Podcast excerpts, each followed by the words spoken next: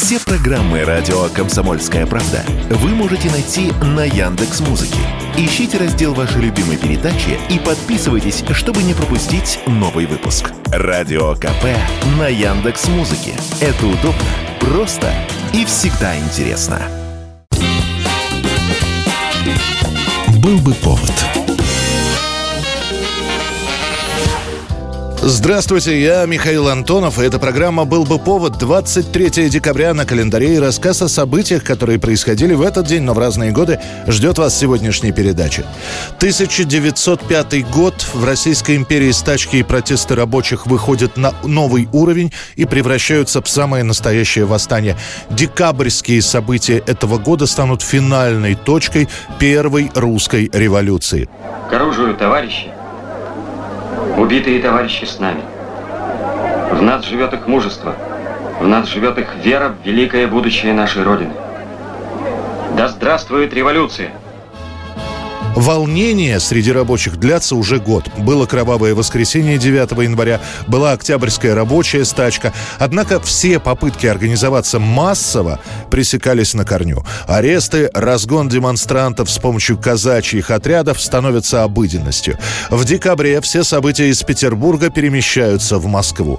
Там происходит собрание Совета рабочих депутатов, и именно на нем принимается решение объявить всероссийскую стачку и начать вооруженное восстание.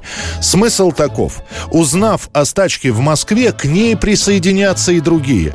И вот уже в Москве останавливаются крупнейшие предприятия, прекращается подача электроэнергии, не едут трамваи, закрываются магазины. Забастовка охватывает около 60% московских заводов и фабрик. Практически парализовано железнодорожное сообщение. После начинаются первые столкновения. В ответ на разгон митинга бунтовщики бросают две бомбы в здание охранного отделения. Один человек погибает, несколько ранено. Спустя сутки в Москве появляются первые баррикады и начинается, по сути, открытое противостояние. Уличные бои на Арбате и Лесной, у Красных ворот и в Хамовниках, у Ваганькова.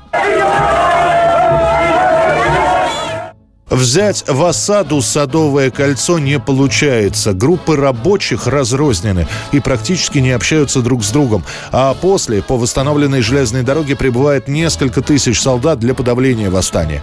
Последний пойдет Красная Пресня, здание которой обстреливается артиллерией. После подсчитают, что за 10 дней противостояния погибнет более тысячи человек. Из них половина – это случайно попавшие под шальные пули люди, в том числе дети. После этого последует ужесточение цензуры, искоренение инакомыслия. Уже не скрывается, что борьба с господами-революционерами и нигилистами – задача номер один для полиции крупных городов. 1942 год, 23 декабря. Газеты сообщают о внутреннем разладе в гитлеровских рядах. Информации крайне мало. Немецкая пресса говорит о том, что разоблачена и ликвидирована группа заговорщиков, которые действовали внутри Германии. В других странах пишут о том, что ликвидирована группа антифашистов. Чуть позже станет известно, что в этот день пройдет казнь руководителей, действовавшей в Германии антифашистской разведывательной группы «Красная капелла». Мелла. Сегодня был сеанс связи. На ключе у них сидел непрофессионал. Еще бы минут 5-10, и мы бы его накрыли. Изначально «Красная капелла» — это зондеркоманда в гестапо, которая занимается выявлением и ликвидацией подпольных антифашистских групп и нелегальных советских резидентов. Однако после это название перешло к группе антифашистов, которые, разочаровавшись в Гитлере, выведывают и сообщают информацию представителям антигитлеровской коалиции. Эти группы хорошо законспирированы, состоят состоят, как правило, из обычных немцев, служащих чиновников, предпринимателей. Просто это те самые немцы, которые видят, к чему привел нацизм. Они передают радиограммы, в том числе в СССР, не подозревая того, что все их донесения перехватывает гестапо, собирая таким образом доказательную базу. Через какое-то время гестапо и подберет шифр к этим радиограммам. А дальше еще несколько месяцев будут устанавливать радистов и их связных. Радистов на жаргоне называют пианистами. Отсюда и название «Красная капелла». Если уж точно совсем переводить название, то «Красный оркестр». Задержали двух французов с листовками. У одного нашли пистолет. Что еще? О, гестапо. Они забрали этих э, двоих, а кроме того, сами задержали девчонку, уборщицу в дипмиссии, и троих французов. Нет-нет, двоих французов и один бельгиец. В декабре 1942 года начинаются массовые аресты. Для обычных жителей Германии это все преподносится так. Вот, смотрите, откуда у нас неудачи на Восточном фронте. Все потому, что предатели среди нас. Суд будет очень быстрым. Казнят более 30 мужчин, 8 женщин обезглавят на гильотине, 7 человек покончат с собой во время следствия. Еще семерых отправят в концлагеря. 25 попадут на каторгу с различными сроками наказания наказание. Восемь человек будут разжалованы и отправлены на фронт. 1953 год, 23 декабря, за неделю до Нового года сообщают, что по приговору проходившего вот в течение недели практически закрытого суда расстрелян маршал Советского Союза Лаврентий Берия и шесть его ближайших соратников.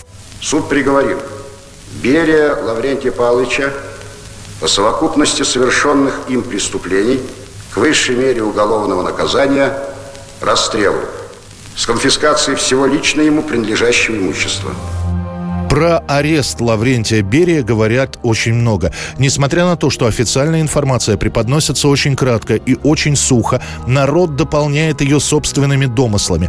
Например, то, что процесс над Берия идет в закрытом режиме, дает повод говорить о том, что на самом деле Берия уже мертв и был застрелен при задержании. Даже уточняется, что Лаврентий отстреливался из личного пистолета, а в него в ответ стрелял Жуков. Это все было, конечно, вымыслом, но некоторые верят. Другие Другие, вспоминая сталинские времена, комментируют падение ближайшего соратника Сталина частушками. У нас товарищ Берия не оправдал доверия, а товарищ Маленков надавал ему пинков. Была и другая частушка. «Цветет в Тбилиси алыча не для Лаврентия Палыча, а для Климента Ефремовича и Вячеслав Михайловича». Это такой намек на то, что, мол, Берия арестован, а вот Ворошилов и Молотов удержались у власти. Согласно протоколам, Берия полностью признает свое морально-бытовое разложение, но решительно отказывается от обвинений в подрывной деятельности в годы войны.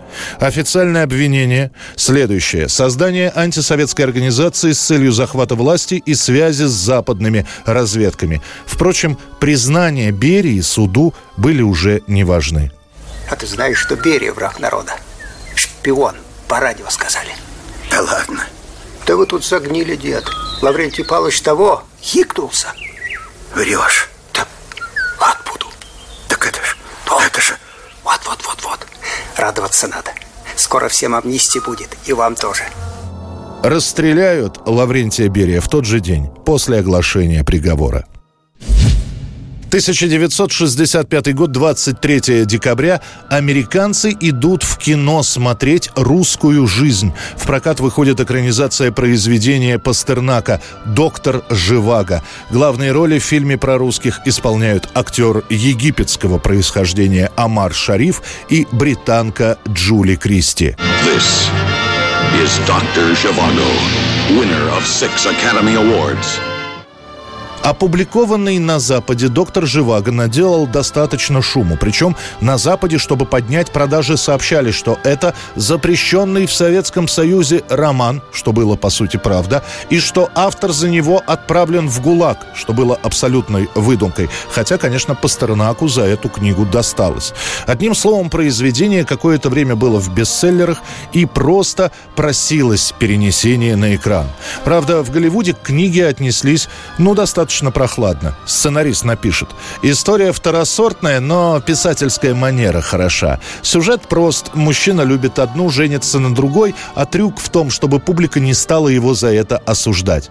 Продюсер Карло Понти делает попытку получить разрешение на съемки «Доктор Живаго» в СССР, но получает категорический отказ. В итоге российскую якобы натуру снимают кусочками по всей Европе. Что-то в Испании, что-то в Финляндии. Самые большие траты на декорации Кремля – Весь процесс растянется на год, а траты на создание фильма про русских превысят 15 миллионов долларов. После чего режиссер картины Дэвид Лин скажет, либо мы с этими балалайками вылетим в трубу, либо станем победителями.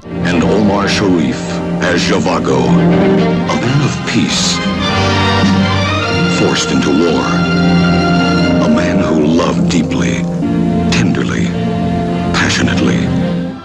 начале проката будет казаться, что победой тут и не пахнет. Три с лишним часа страданий русской интеллигенции. Высиживал их не каждый. В рождественские каникулы 66 года режиссер лично сядет за монтажный стол и начнет сокращать доктора Живаго. А уже в феврале 66-го лента заработает 5 Оскаров. И вот уже после этого народ пойдет в кинотеатры смотреть кино. 1987 год, 23 декабря. Одной из лучших и продаваемых пластинок года в Советском Союзе становится первый студийный виниловый альбом ленинградского бит-квартета «Секрет». На пластинку попадают песни, которые уже раскручены по радио и телевидению. И вот теперь здесь все лучшие композиции объединены в один альбом. Здесь и медленные песни «Алиса», «Последний час декабря», и быстрые «Сара Барабу», тысяча пластинок, мажорный рок-н-ролл и, конечно, песня «Привет». К 1989 году пластинку «Секрета» купит у нас в стране более миллиона с лишним человек. Это была программа «Был бы повод» и рассказ о событиях, которые происходили в этот день, 23 декабря, но в разные годы. Очередной выпуск завтра. В студии был Михаил Антонов. До встречи. Синий вечер, зимний ветер, звездной пыли растворились фонари. Стрелка замрет, завершив оборот.